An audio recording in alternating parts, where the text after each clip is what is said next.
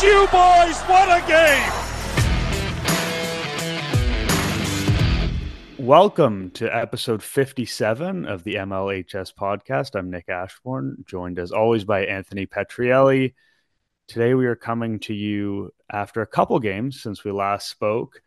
And and the first one we had a loss against the New York Islanders. It felt awfully familiar to some uh, Maple Leafs defeats in recent weeks with the kind of heartbreaker goal at the end there.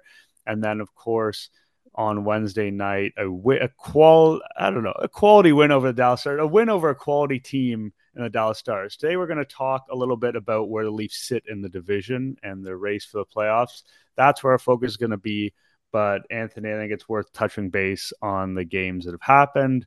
What are your takeaways from the Islanders and Stars games? So I want to start with a few good things.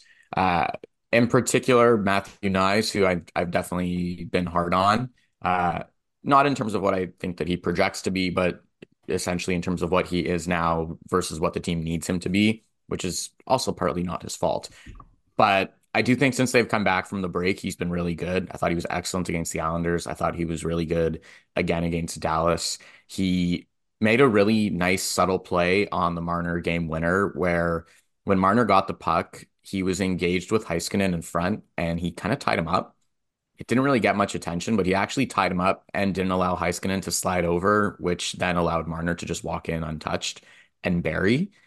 Uh, there was a play later on in that game where the Leafs had the two goal lead at that point, and he was coming down by himself on the rush. He was going up against Jani Hakanpää, who's just a massive dude, and Dallas had some back checkers, so he he was outnumbered and he knew it. And because he was the only guy, you know, you see a lot of young players try to take a guy on or make a play, and he just dumped it into the corner. It's like the most subtle, small thing, but instead of risking a very quick transition play while the rest of the Leafs were on a line change, he just put it below the goal line and you know had like a light forecheck leading to a change, but an overall safe series of events given the score of the game and and managing the situation. So it's been really nice to kind of see him come back from the break refreshed and ready to go. And just he's giving them a little bit something extra right now. So I'm really encouraged. It, you know, his best game of the season was probably off the healthy scratch against Pittsburgh, right? Where he came in and he had the the Gordie Howe hat trick similar to Robertson, they've both kind of shown when they've had opportunities to reset, they've come in guns a blazing. I, you know, I think there's something good there. I think they need to, you know, get them both to a consistent level. But again, this is what happens when you have young guys in the lineups. They have highs and they have lows.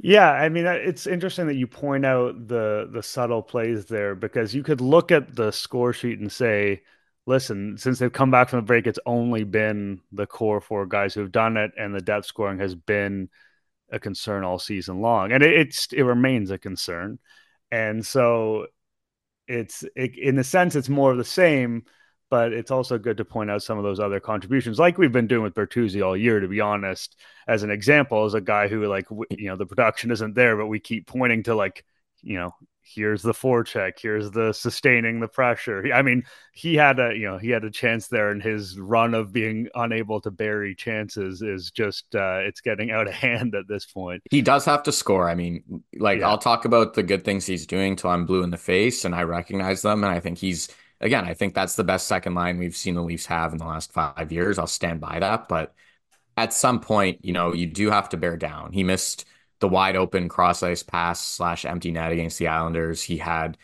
acres of time, like way more NHL time than you should ever have in front of the net against Scott Wedgewood.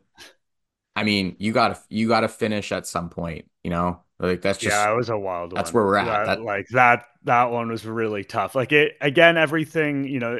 In theory, that's the sort of thing that can happen to any player but like because of the context we've seen over the last weeks and months like it really is sort of yeah it's indicative of the you know the dark side the poor side of Bertuzzi season the other thing sorry go ahead Oh, I was gonna say I have a few other things I want to flag from the games, but if you have something, go for it.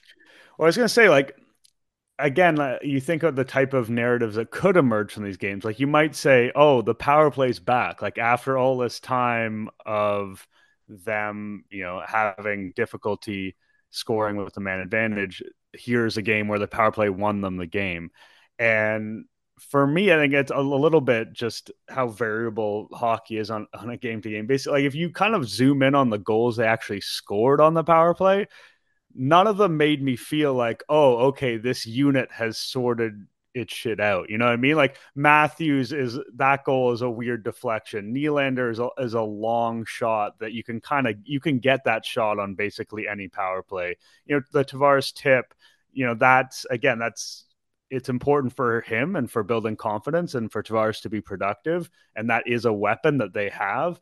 But it, none of it has made me thought think, okay, this group has, and on the Matthews goal, to be fair, like he deserves a lot of credit for the work that went into him getting in a position to shoot that puck.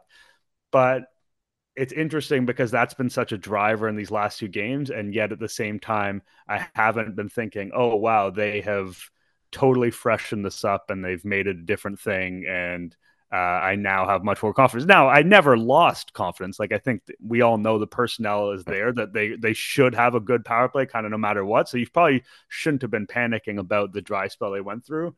But at the same time, I'm not getting over my skis for what they've done in the last couple games.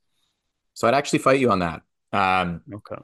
The two main reasons why is one, I think their entries have been a lot better and that is a big thing. Like when they were struggling, they were legitimately not entering the zone properly. I thought their entries were really, really crisp in both games. Thought they were gaining the zone easily. I thought they were setting up nicely. And from there, whenever they're set up, often when they don't score, it's just because they try to get cute. Like, that, like that's what it is. Like you don't have to you don't have to sit here with, with X O's and have some massive breakdowns because they start doing stupid things with the puck. It's like almost like a fight for the puck.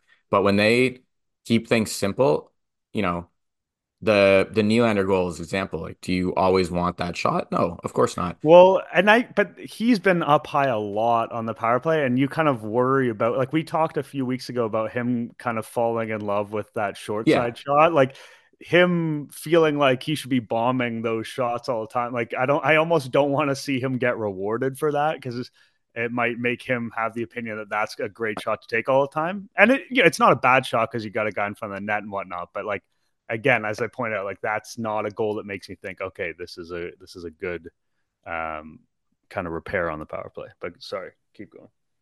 Well, yeah, I was gonna say to me, like there's a difference between the things that he was floating to the net off his back foot when like he was basically touching the blue line and Nylander stepping into a one timer and letting a bomb go basically at the top of the circle with traffic in front.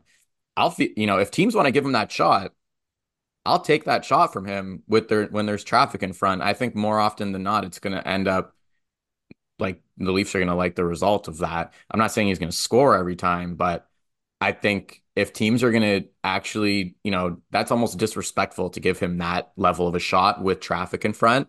And, you know, the Matthews goal, yes, bat, you know, lucky bounce, what I like though is the doggedness to get the puck back. That's often where they frustrate me. I watch and say, like, why is no one? Why are there no bodies on pucks? Like how? Like Matthews could have easily not skated to that puck. like Hakanpää had acres of time in the NHL to just go to the puck and shoot it out. I still can't believe he didn't. Like I'm still thinking yeah, it. It, it, was a pretty bizarre. like, from start to finish, that's a bizarre play. Like it, the fact yeah. that the puck didn't get out and he was able to get back, and then the deflection, like it.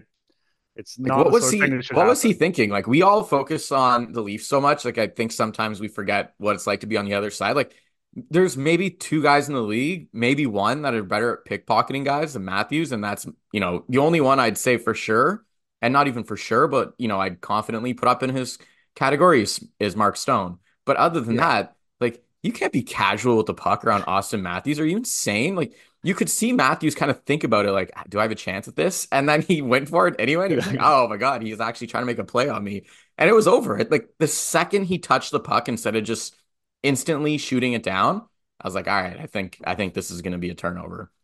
So you know, that like those effort things, just simplifying things a little bit better. I do think those are positives. It just it just looked to me like, you know, time to stop messing around, which is why they're frustrating because you watch them sometimes and go, these guys are these guys are screwing around. But th- that was not that. You know, the the Tavares goal, same thing. They should be. They have success with that play. That actually is a good play to me. Riley with time, putting one in Tavares's wheelhouse to tip, like that's that's as easy as anything for him. Like that. If if I mean, again, that is one of their better weapons. Yeah, like teams- Tavares tipping the puck is one of the better weapons that the Leafs have, and like that is a weird thing to say when you think of kind of all the skill on the team. And it's not to say that deflecting the puck doesn't require skill. Tavares is very, very good at it, but like it is one of the better weapons they have, and we just haven't seen as much of it this year as I guess you'd like to see. But uh, before we kind of get too far down that road, we've talked uh, offline for the last couple of weeks about doing an episode focusing on the division and where they sit. Can I just flag one other thing? I just wanted to flag one other thing. Actually, two other. I'll things, in, I'll quickly. indulge you. I'll indulge you. Go for Okay. One one this is a quick one. I just it's it's really hard to evaluate Pontus Holmberg at center when he's centering who he's centering, Bobby McMann and Ryan Reaves. But I, you know, and, and he struggled on against the Islanders, but I thought he was notably more comfortable and better against Dallas. And I'm not saying he should be a center the rest of the way, but I think that's an interesting development for long-term prospects here. I really like what Holmberg's just bringing in general. He looks like part of the solution to me. And what capacity, I'm not entirely sure. He's looked good on the wing. He's kind of moved up and down the lineup and played in various roles. Now he's playing center, again, different kind of role, but he kind of finds ways to contribute. So yeah, I think that's fair. I mean, he he definitely was better against Dallas than he was against the Islanders. I don't love the idea of him at center over the longer term, but it's also just good to know that it's an option and it's an option that's not going to kill you. Yeah, so you know, I think that's a just a, a no really development for a team that's kind of lacked depth and has been like trying to scrounge lines together. Having like the third line to me is as actually, I mean, they only had him for one game against the Jets, but they've been notably worse with Noah Gregor there compared to Pontus oh. Holmberg. Yeah, I mean Noah Gregor's quality. Not that it started at some incredible level, but it has fallen off steadily. And him getting this shot to play with Domi and Robertson has really kind of hammered home how little he's doing for them. To be honest, I was going to say offensively, but I think I can just leave it in in any capacity.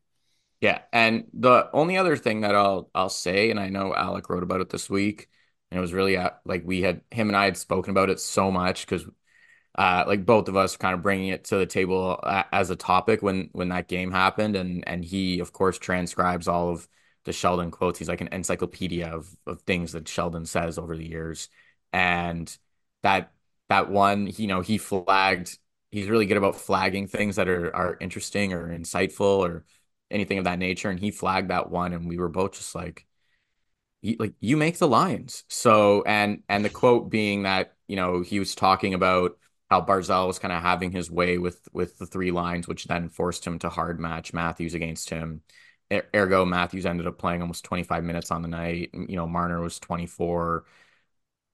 And, you know, a bunch of guys just didn't play. Like like Robertson didn't even play nine minutes in the in the game. And again, you just kind of go back to it and go, like, where's some imagination here? And where is some some flexibility? Like, why are you so locked into your lines at times? Like you're like you can tell me like you can't tell me that Matthews could play with guys like Pontus Holmberg and Noah Gregor for one night and lock things down against Matt Barzal. We're not talking Connor McDavid and Leon Draisaitl. And I really like Matt Barzal. I think he's really good. I have him on Team Canada for me. I think he's an excellent player. But he's still Matt Barzal. And this is still Austin Matthews. And you're still at home with last change. And this idea that's like, oh, like the other lines that I put together that made no sense to ever play against him. So you have the Tavares line, which we know you're not going to put Tavares up against, um, you know, Matt Barzal for skating alone. And then you have the Max Domi line with Nick Robertson and Noah Gregor. I don't think anyone was going to get happen. that line. And then you have Bobby McMann with Pontus Holmberg and Ryan Reaves, who they did try to slip on for a few shifts against them in the first period, and it was terrible as expected. It's like what did you think was going to happen with those lines? Like you could have easily just looked at Matthews and said, and this is, I think, where I get frustrated because this is where it feels like it's all about these guys and their cookies and them eating. Is like, well, we can't split them up. It, it's like, well, you can, and you could have just told Matthews to eat it for a night. Like you're probably not going to score, or do much of five on five, but like you're not going to get scored on. And Marner's going to go down. He's going to play with Max Domi on some scoring third line, and they're just going to completely tilt the Islanders' third unit or the fourth unit or whoever and like that you know you can win a game like you can manufacture a win but the, it's just it's always like it always just comes back it's like well i guess the top guys have to play more and that's just really the solution and then people talk about them having secondary scoring issues like nick robertson has scored just fine he's barely playing max domi on, yeah, on a, on a permanent basis those guys are extremely efficient in terms yeah. of their production i think that the fact that David Kämpf is around obviously affects. I'm not saying that Kämpf is has been as good at shutting people down as he has been in the past, but like he is the person that Keefe has as the security blanket, where it's like I don't need to throw Matthews out every single time because I feel good about Kämpf in the defensive zone. And then once he's gone, yeah, you're looking at your other three lines and they don't feel good about any of them defensively, which is not necessarily a good place to be because there is as much as there he's spamming that number one line, there is actually only so much you can use one group of forwards. Like realistically, three out of four of them are gonna take up the majority of the game. Like no matter how much you tilt ice time in one direction or the other, that's the reality. Yeah, and ultimately, I think if you look back at a lot of the top teams over the years, and you know, especially the teams that won multiple times, and I'm really, really looking at you know the Anze Kopitar led LA Kings and the Jonathan Toews led Chicago Blackhawks, who I would put more in line with um like those guys at center as your top center, meaning like two-way forces, more so than I'd probably put the Tampa team because that Tampa team was a little bit different. Um, you know, those guys did have a ton of games where they would just say like, you know, Kopitar or Toews, like you're just gonna lock it down and you're gonna set everybody else up to eat. And if you, you know, if you get yours on the power play, like great. But by and large, your job, you know, I watched that Vegas Edmonton game this week, and Mark Stone had zero interest in scoring a goal. He basically was out there going, like, Connor McDavid's not doing it to us tonight. If they beat us otherwise, you know, if, if Ryan McLeod has two goals, then Ryan McLeod has two goals, but it's not Connor. You know, every time he touched the puck, there were five guys back. There were guys on his back. There were guys in front of his face. And you know, they were just dialed in defensively. So like we're gonna grind these guys down. We're gonna pick and choose our spots offensively. You know, put pucks to the net and crash when we can, which is how they scored their first goal. And you know, there are other ways to play the game. And when I look at the Islanders game, I just it was just a frustrating one for me. It's like the, you shouldn't have lost this game. And you know, you could argue that they could have scored a ton. You know, Islanders goalie was incredible. All these things. I just there's other ways to go about it. I just would like to see a little bit more flexibility and openness to that, as opposed to well, Barzal was good, so what could we do? I had to play my guy. I feel, I feel you. I get that, but I just think like between the combination of like you could you can chalk it up to a couple things. One, I think you're correctly chalking some of that up to Keefe and just like the way he wants to deploy his players, the way he wants to manage a game. There's also, you know, the Matthews side in terms of his willingness. We don't really know that. That's kind of behind closed doors. Like if Keefe believes I it. Care about the willingness. Matthews... I hear this argument all the time. Like, be a coach, be a leader. Be like your job is to be a leader, is not to build friendships. Like, you, like the famous line: "If you want friends, don't be a coach." That is not a job for friendships. That is a job for tough decisions. You can look at. I'm not saying do it every night, but given their lineup, you know, makeup at the moment, you can look at Matthews for a night and say, like, you're gonna you're gonna dig in. And he's capable. Everyone always tells us Matthews one of the best two-way centers in the league, maybe the best. Okay, then be it for a night. Like, why is that a big ask? He's still gonna play on the power play. I don't know. I mean, I think it's it's fair. It's understandable. I I just have a hard time envisioning the world that you describe. And again, like you do too. That's why you're frustrated. But it's just like whichever angle you want to look at it, I just that game, your fantasy game where Matthews is playing that type of role that we have not really seen. I don't know when that game happens. And like you could uh, like like you've argued, you could argue that it should happen, but I just have a hard time envisioning a world where it does. Against Dallas, it made no sense. Like as as Keefe noted before the game, he said like that's a four line team. Like they're gonna roll it a lot more than the Islanders did. The Islanders are, I mean, they're not quite a one line team, but they're you know they're there's only a few guys on that team that are gonna beat you. And I thought Barzal was lights out in that game, and you know, and the Leafs depth guys did nothing. And I think everyone's sitting here talking about secondary scoring, and I'm sitting here talking about, well, why is the secondary scoring not performing well? Because, you know, Max Domi, I, he led Dallas in five on five points in the playoffs last year and was playing 15 a night. And you're telling me that he can't play more than 12, 10 and change, which is usually what he's getting on a nightly basis on this Leafs team not even a full calendar year, like a full 12 months later. I don't know. I find it hard to believe. I just it it seems a lot like chicken and egg to me, where it's like, oh, well, are these guys not producing because like they're not good, or are they not producing because they're not playing? And are they, you know? I yeah, I mean, I, trust is is a huge issue, and I, you know, I, I'm I think that any like we focus on the Leafs, right? Any fan base around the league has some component of here's a player that I would like to see play more. Here's a player I'd like to see play less. Like I think everybody has quibbles with their individual coaches. So I don't want to present it like Sheldon Keefe is like this unique figure who doesn't deploy the players the way you'd like to see them deployed. But there's certainly a component with him where it seems I don't know if stubbornness is necessarily the right way to put it, but he has a very set idea of how he wants to handle certain situations, certain players. And I think he kind of rules some certain things out hard. And I'm not saying like I want to see Max Domi in the defensive zone against the other team's best players, but it seems like sometimes he has these like hard and fast rules that he lives by.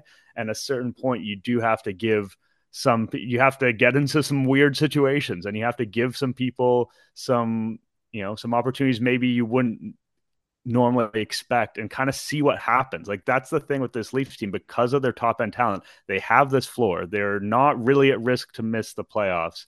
Uh, it, it, could theoretically happen, but it's probably not going to. And so when you have that floor, you have the opportunity to be more experimental, the opportunity to try stuff that might not seem optimal, but you don't know for sure. You know, I get it's weird for me to like go and bang this individual drum, but it's like let's see more of Connor Timmins because like why not see more of Connor Timmins and less of guys we know what exactly what they are and what they look like. I'm again, he's not an individual solution. It's just an example. Like you No, I'd rather you, see him than Mark Giordano at this rate. Yeah, he, exactly. Yeah. We you know exactly what Mark Giordano can give you. And you know what? Resting him more probably increases the chances that he gives you the good version of what that is and it seems like a lot of the time it's like yeah it's like sheldon keefe has this guidebook and he's he's reading the manual and he's executing it. And sometimes you got to throw out the ikea manual and uh, and just give it a shot and go with your gut and see what happens. And you know it's not the most scientific but i think that you you can stumble across some interesting things and keefe doesn't put himself in a position to stumble across solutions all right, now now we can. Yeah, now we, yeah. I think that was supposed that. to yeah. be like uh, you know a, a, very brief convo off the top, but as uh, per usual, there are twists and turns. They want to look at that Atlantic division that the Leafs are in, the guys above them, below them, kind of where they sit, and that discussion. And the reality is that it's not really a division that they're competing for at this point. Like in theory, the Bruins and Panthers could both fall off to a massive degree, and the Leafs could go on a heater. But that's a very unlikely scenario. I was looking at the MoneyPuck odds, and that's not gospel by any means. But I think they put the division at something like 4.8%, like under 5% chance the Leafs are winning the division. So when we talk about the Boston Bruins, we're kind of talking about a scenario where the Bruins fall into the 2 3 and they become a, a playoff matchup for the Leafs. And this is a team that's, you know, 31, 10, and 9, plus 42 goal differential. It all sounds really good. And then the flip side of that is you look at sort of the possession territorial numbers. Like I looked at, uh, you know, five on five expected goals. They're actually just under 50%. Like it's very much a team that's the power play's great, penalty killing's great, goaltending's great. And that's good enough for the team to be great. But there is room for a little bit of skepticism in terms of how successful they've been compared to what's on this roster. Yeah, Boston is a is a tricky one for me. Like I almost look at them as a really good regular season team as currently constructed, and they check really hard. You know, you mentioned goaltending. They also just they're really committed defensively, which I think on the ebbs and flows of the regular season 82 game schedule, having a team that committed defensively with that good goaltending and then just a lights out power play, it it sets you up to win quite a bit over, you know, the grind of the season. In the playoffs, though, I'm not entirely sure. You know, I just I can't I can't look at and I know Charlie Coyle's been really good and I really like him, but I just can't look at Charlie Coyle, Pavel Zacha, Morgan Geekie down the middle and say that's a contender. Like I just I can't get I can't wrap my head around that. If the Leafs are running that at center, I think people would be losing their mind.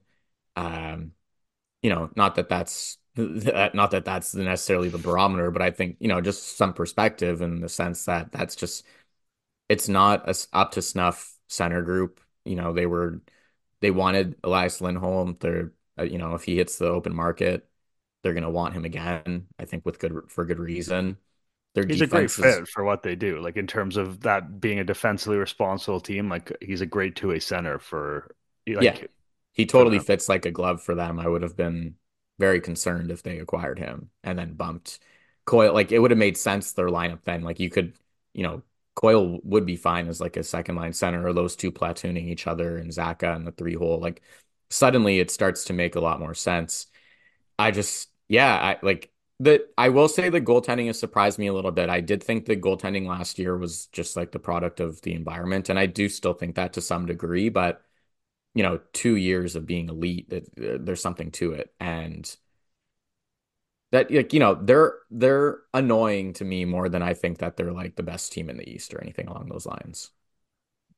Yeah, I, I don't when I think of sort of inner circle Stanley Cup contenders, they are not who I think of, which is kind of odd again in the context of them having this incredible record.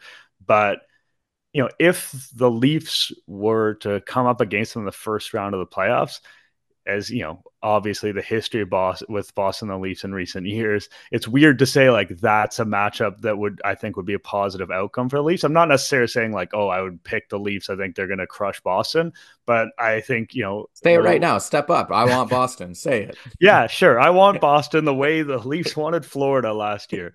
Uh, we saw how that worked out. No, I, I would I would want Boston instead of Florida. So Florida, Florida's Agreed. a scary team. Like Florida is the team in the entire Eastern Conference that scares you the most. They're deep. They're they've gotten healthy. Like they start off with the blue line with some serious injuries. Like they're physically nasty. Bobrovsky's been sort of solid, like as opposed to being the question mark in the regular season and the world beater in the playoffs. Like he's found the middle path there where he's like good uh, you know, both special teams are good. They're one of the best possession teams in the NHL, like 55 percent, 0.41 percent expected goals at five on five.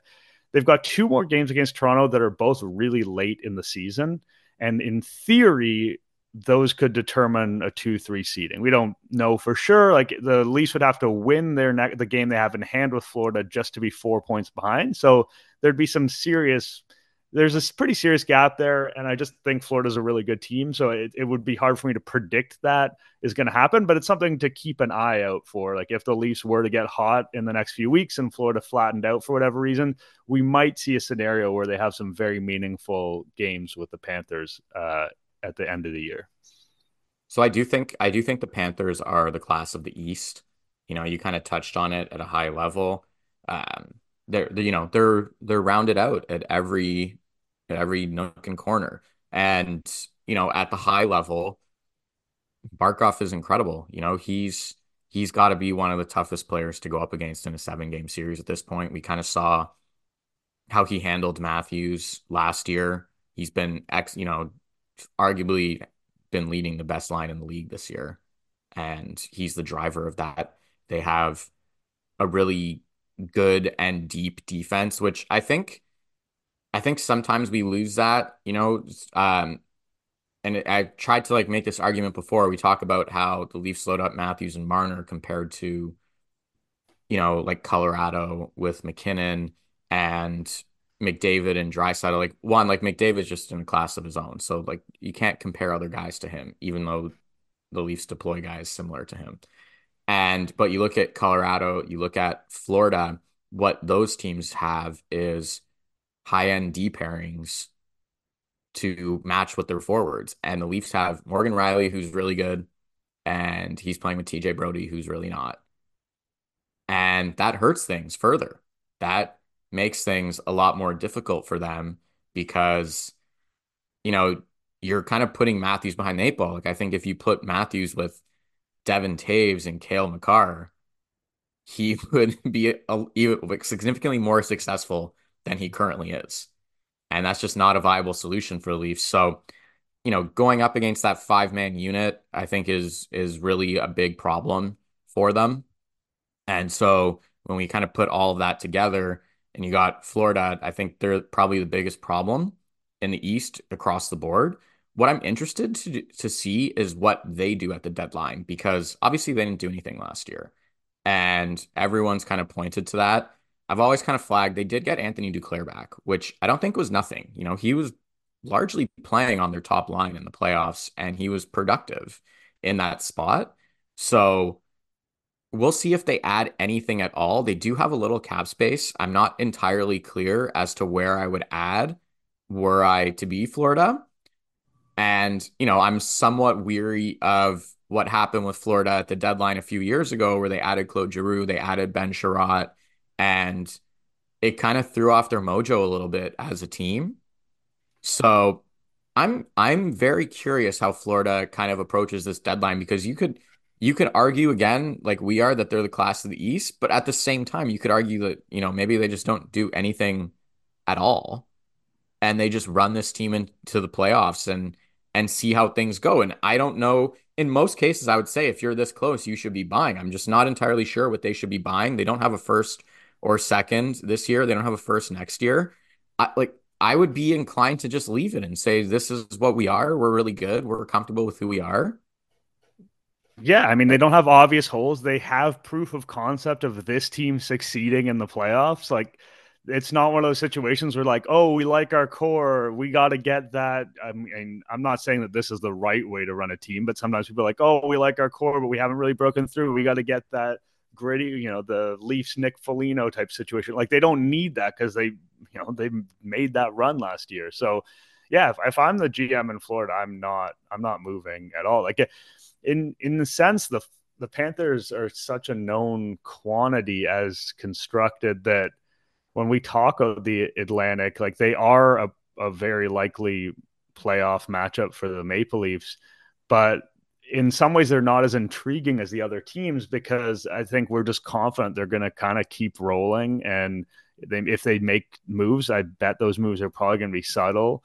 And so it's like the Panthers are very scary, they're very dangerous, and but they sort of are what they are. Whereas if you kind of go down to the next team and look at the Tampa Bay Lightning, that's a team where I feel less confident that I am firm on my read with that team because part of me wants to say, look at the top of the roster. Again, there's proof of concept for this team. They haven't really even had Vasilevskiy perform at a high level at this point. Like they're not so far behind the Leafs. League best power play, Kucherov is going off, and I think a lot of people because the Leafs had uh, had those games in hand, kind of assumed like oh, the Lightning are sort of done and the Leafs are kind of firmly in third and they're firmly ahead of them. And that, I don't think that's a fair assumption to make.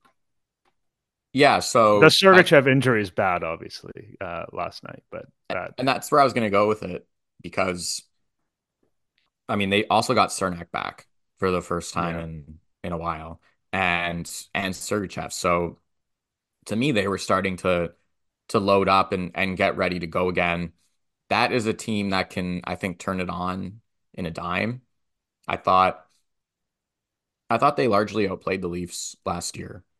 Like I don't. I mean, I don't oh. even think it. I think it's just a fact. Like they yeah, largely. I don't think that's a controversial take at all. No. Yeah, and I I think some of the commentary on their demise is way overblown. I don't think there's five players in the league better than Kucherov right now.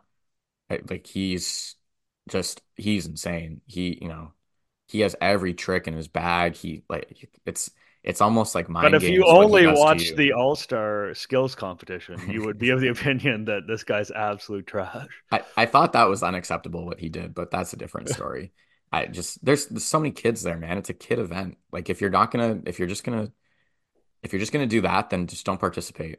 And I know you yeah, get like fined and all that, but you don't have to do the skills comp. Not everyone there did the skills comp. Like you could have just said, I'm not doing it. And if you're a certain level of superstar, you have some level of responsibility to kind of grow and promote the game. Like as much as that might feel annoying to you, because it's like that's not doesn't feel like your job. The reality is, it, if you're that level of superstar, it kind of is your job to some extent, and you gotta, you know, take the minor hit and just yeah, give a little bit more. Maybe if you're gonna be there, then there. be there, man. There's kids and there's kids there. You're there to promote it, like you said. I just that that was like it was funny. Don't get me wrong, it was funny, but it was embarrassing. Anyways, he's he's excellent when he wants to be, uh, and he wants to be this year. You know, Brayden Point is incredible. I would never doubt Andrei Vasilevskiy, even though, you know, I know that their goaltending hasn't been that great this year. He's been hurt. I know he wasn't great in the playoffs against the Leafs. Like I'm aware of all these things. I'm just saying, you know, he is one of those that doubt him at your own peril because he could easily, easily win a team a couple rounds, I think, right this second, if he's dialed in. You know, I still think Hedman is good. Getting Cernak back is big. You know, they do need to acquire a defenseman of some sort. In terms of the standings, though, I, I do look at them and say they're still behind the Leafs. They just um they just went on a streak that they won eight out of nine. They just lost to the to the Rangers. So, you know, we'll see what happens if if that, you know, if that kind of levels them out. I just I'm always cautious of teams that have just kind of gone on essentially a heater to prop themselves up in the standings and juice them juice their numbers up. Whereas I look at a team like the Leafs and say they've kind of just been middling. You know, they've just been kind of going about their business. They win some, they lose some, and and they're you know they're keeping their head above water. But at some point, I have to imagine the Leafs go on a on a something.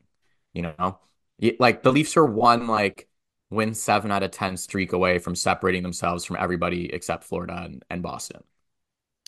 Yeah, I think the other thing with the standings and the Lightning is that in a world where the Lightning do significantly better or the Leafs kind of take the foot off the gas, whatever happens where the Lightning overtake the Leafs, it's probably not that bad a scenario for Toronto, to be honest, because – a matchup with Florida is nasty. A matchup with Boston, while preferable, is not like a walk in the park by any means. And going over as a wild card would not be the worst thing for the Maple yeah, You want so, the Metro. You want the Metro. So, like, yeah, exactly. So, if this happened where the Lightning crept up on them and kind of snuck ahead, I don't think that's a big issue. I mean, I think the the the doomsday scenario is your next team is if the Detroit Red Wings and the Lightning simultaneously do that. Again, this is a very narrow path that is unlikely to happen. Even like, even then, if you look at the teams in the Metro, like they're just not good enough. Like the Leafs are already like the Leafs would be borderline challenging for that division. Yeah, I think that's fair. I mean, especially if the Leafs were playing up to like, sort of the level of performance you'd expect. Like Philly, Philly is on the downturn and exploring selling uh, Pittsburgh has just been kind of middling in the standings, and the Leafs are notably ahead of them. I, you know, like the Islanders again, same kind of thing. Even though they've swept the Leafs this year, uh, so I mean, you know, Carolina is still Carolina to an extent. Like they're the results yeah. aren't quite there, but they still play like Carolina, and they could figure things out on the goaltending end and and kind of solidify themselves potentially. But outside of them, mainly yeah. in the sense though that like the Leafs falling out of both wild cards, like I just don't see that like oh. it, some it'd have to be crazy. Like it'd have to be injuries. It'd have to be, but then all that to bring it back to Tampa is it like they need to add. I think as currently constructed, they're still like they're missing some quality. I think they know that. I think they're kind of balancing. We've sold a ton lately, and or like we've bought a ton, sorry, we've sold off a ton of assets. And so how much more can we realistically afford to sell off? Which I think people think that them and the Leafs are in the same boat, and I don't think that's the case at all. I think the Leafs are in a wildly different boat. I think the Leafs do have some top quality prospects. They do have a little bit more wiggle room to play with. And they also don't have the winning resume to look at, you know, the way Tampa did to be like, well, we took our shots and we won, and ergo, it is what, you know, and our guys are a little bit older. The Leafs guys are younger. The Leafs haven't won. Like, I, I I I do think that it's interesting with the new GM angle because you could make a case either way. You could make the case it's like I'm a new GM, I want to put my imprint on this team, and one of the ways I can do that is by making this big midseason acquisition. And you could also say I'm a new GM, my job is secure. I don't have to do anything risky. I can kind of call this an evaluation season, and as a result, I don't need to push the chips in and we just don't know which way Treliving is going to play that. Now, in terms of what he said in public, it has seemed like the cautious path is the one that he prefers, but there's also plenty of time between now and the deadline for that dynamic to potentially change. And also, you know, if I was a GM, I wouldn't necessarily be super honest in my public statements in terms of where I was at because that doesn't serve me in any way shape or form to be like, "Oh, I, let me tell you exactly what's on my mind." So I I don't put too much stock. I, for me, I think what Treliving has done is sort of managed expectations such that if the Leafs don't do very much and if they are cautious, then the fan base won't be like, my God, what happened? You know, like we thought you guys were going to go in and, you know, push for this team. And, you know, I think, you know, a lot of fans are more sophisticated than that, but it, it's always from a PR perspective wise to manage expectations. And I think that's what Treliving's done on that count. Yeah, so we'll get into deadline stuff on on later episodes, and I should have something hopefully tomorrow about essentially who I would be targeting. I just ultimately I think the Leafs would be crazy not to buy. I just think that they need to buy with term. Or if they're buying someone who's a pending free agent, they need to come to terms with an agreement. I mean, I have I love Ryan O'Reilly. Like I thought he was I, I, thought he was one of the only reasons they beat Tampa. Like he he came up with some really big moments in that series. And if they re-signed him to the contract that he ended up getting in Nashville, I think the Leafs would be significantly better today. Like oh yeah, I mean when you, th- you you think about the Leafs with like this version of Matthews and the team they had last year, like you're really onto something. Like that's absolutely cooking, and O'Reilly's a big part of that. Yeah, and I think a big, I think a big issue with some of the buying that's happened over the past few years is they've simply not retained guys. Like, you know, that's that's really where it's at. Even even Nick Foligno, who I know, you know, he's had he has ten goals this year, which would rank fifth on Leafs forward, tied with Calle Jarnkrok. Like he could palatably play beside Matthews and Marner, which I thought he did look good until he got hurt.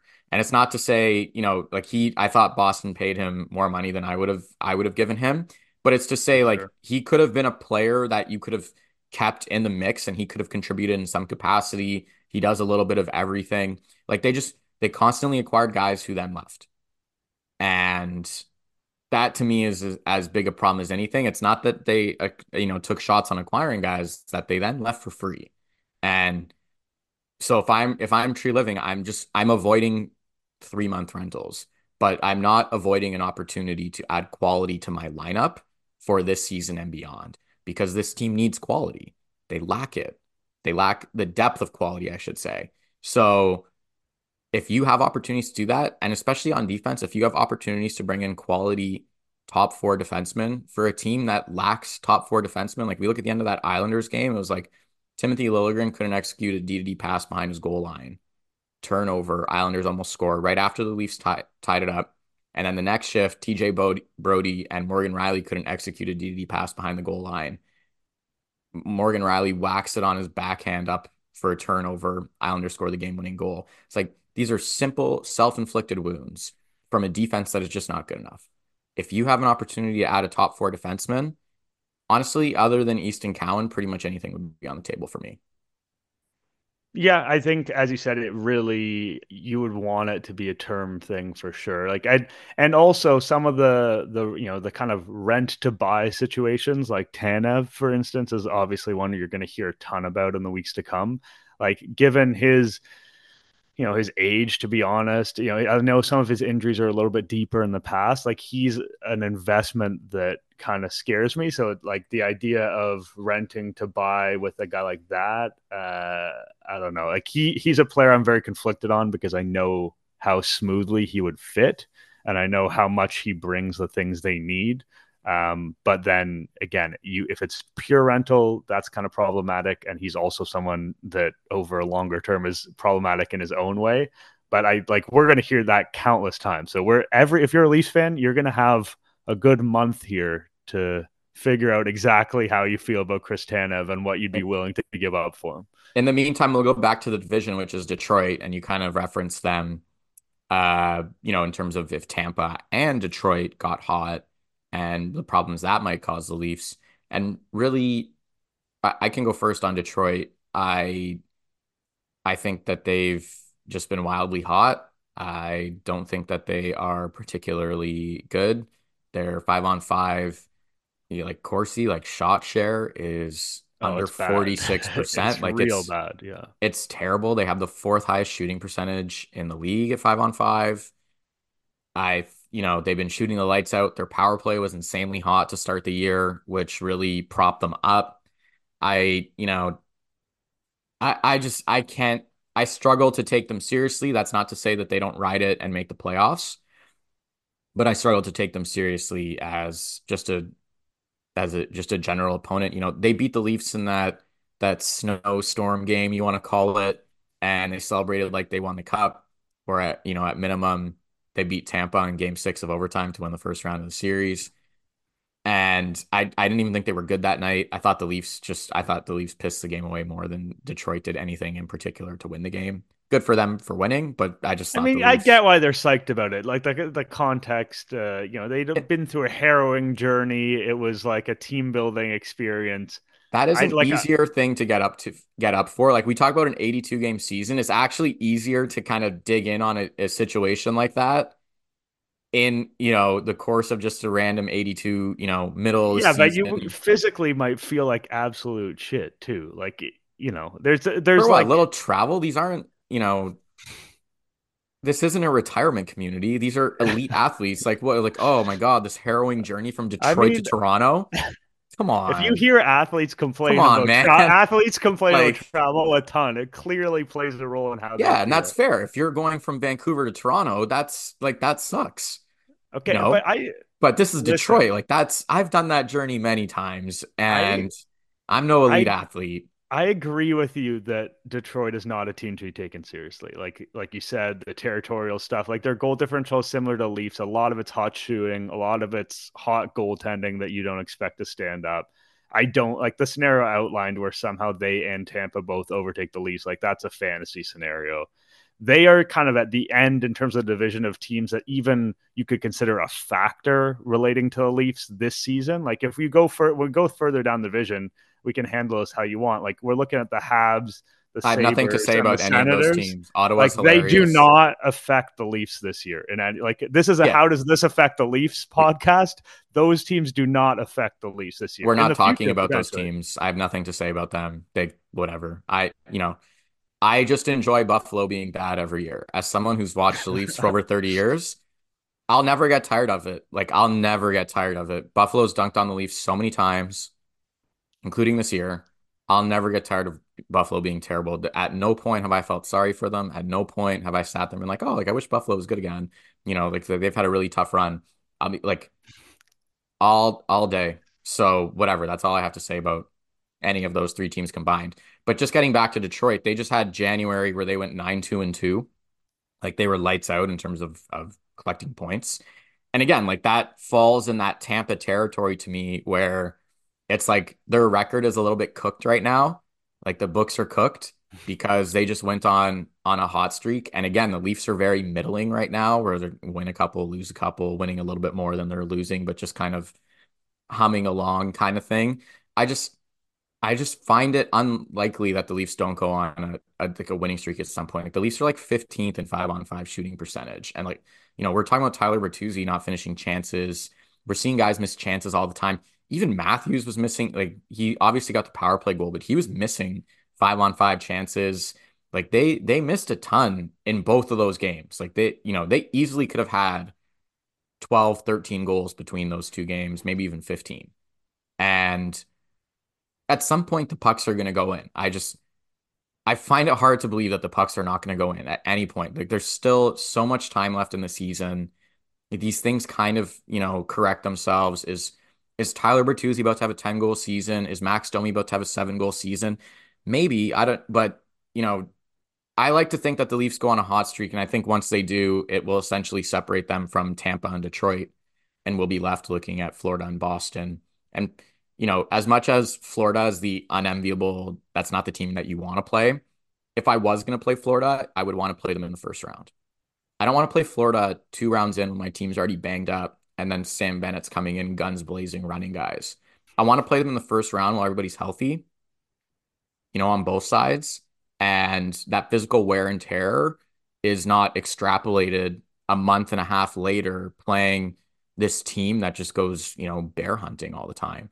So I'd rather play them in the first round if I was going to play them at all. I mean, I'd rather avoid them altogether. But if yeah, I would rather them, not play them in the first round and then hope that someone else deals with them. Like I'd rather let someone else do the dirty work. And I'm not saying that that's necessarily going to be effective, but I'd I'd rather roll the dice on that than have to face them in the first round.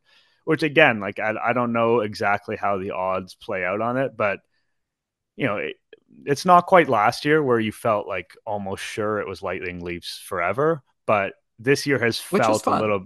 Which, yeah, I mean, it, there is a fun aspect to that, and but this year it does feel like at this point they're kind of on a collision course with the Panthers. But I could envision a scenario where Boston cools off a little bit and the Panthers get hot at some point. Like that could happen too.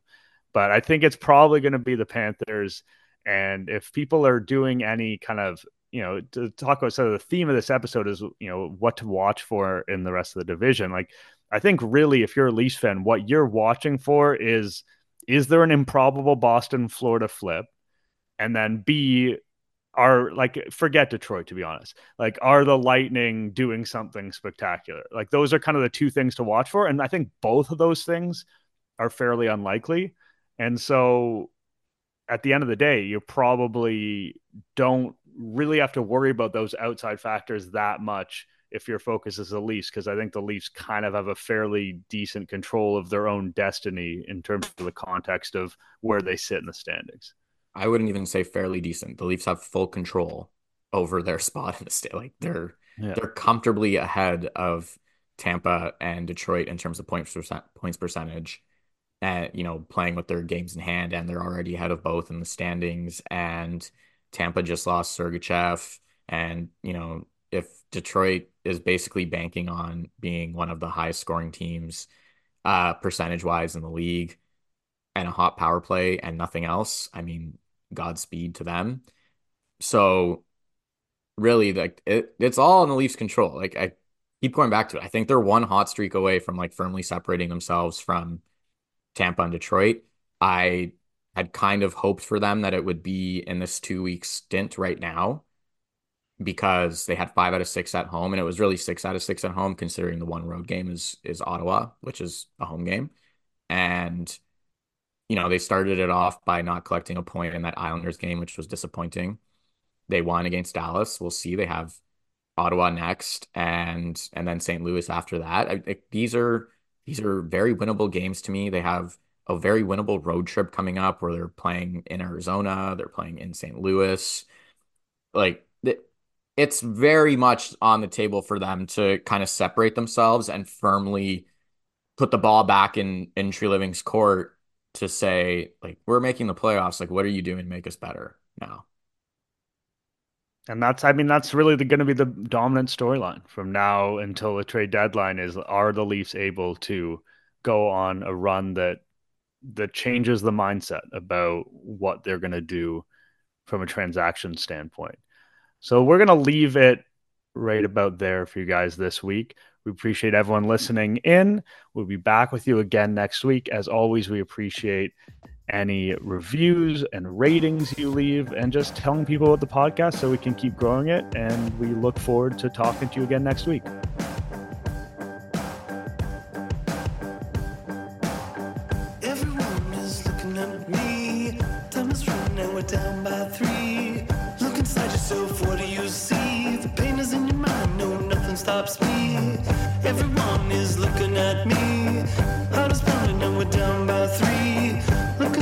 myself, I know what I see. Do you have the